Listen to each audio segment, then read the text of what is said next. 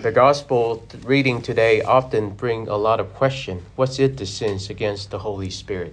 The sins against the Holy Spirit is the sins against truth. The church teaches us what is this truth. The Holy Spirit is the love between the Father and the Son, poured out and sent out uh, after the Lord's ascension into heaven to sanctify us, to guide us, and to lead us toward that truth. That truth I spoke uh, of yesterday, uh, the truth of the gospel, the evangelion, that Jesus Christ had uh, offered himself up at expiation for our sins, the truth that cannot be lied, the, uh, the truth that set us free. Oftentimes nowadays we tend to replace the truth with what we call true. What sound to be true? What sound to be appealing? What sound nice? And in a very particular way today, my brothers and sisters, in all the dioceses of the United States of America, we pray and give thanks to God for the gift of human life.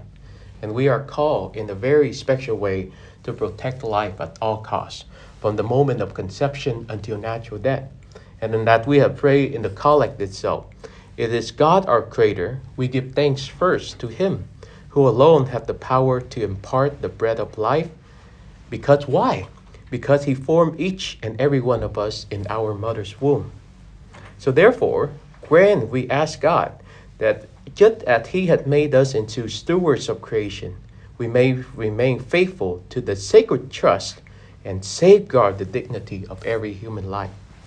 My brothers and sisters, we must safeguard the dignity of every human life from the moment of conception until natural death because we're not just some clumps of cells. We're not just something that made out of uh, some accidents.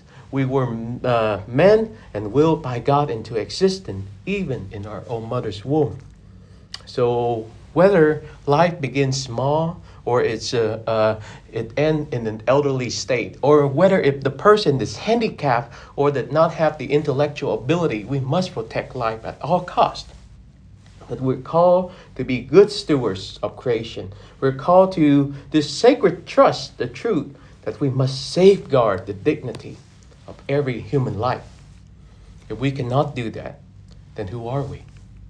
If we cannot do that, then we have lost our sense then we only use the gospel to serve ourselves, to serve what is true, true to us, but not serving the truth. My mother always tell me from up young that uh, even a tiger does not eat its young. We must do, we're much more than some uh, tiger, some animal. We must protect our young from the moment of conception until natural death.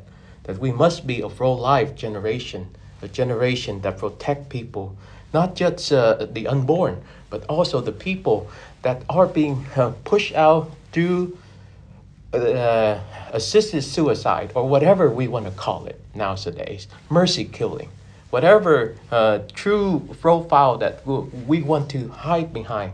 We must protect all life at all costs because they are all made in the image and likeness of God, and all life must be begin to be respected and safeguarded with each and every one of us.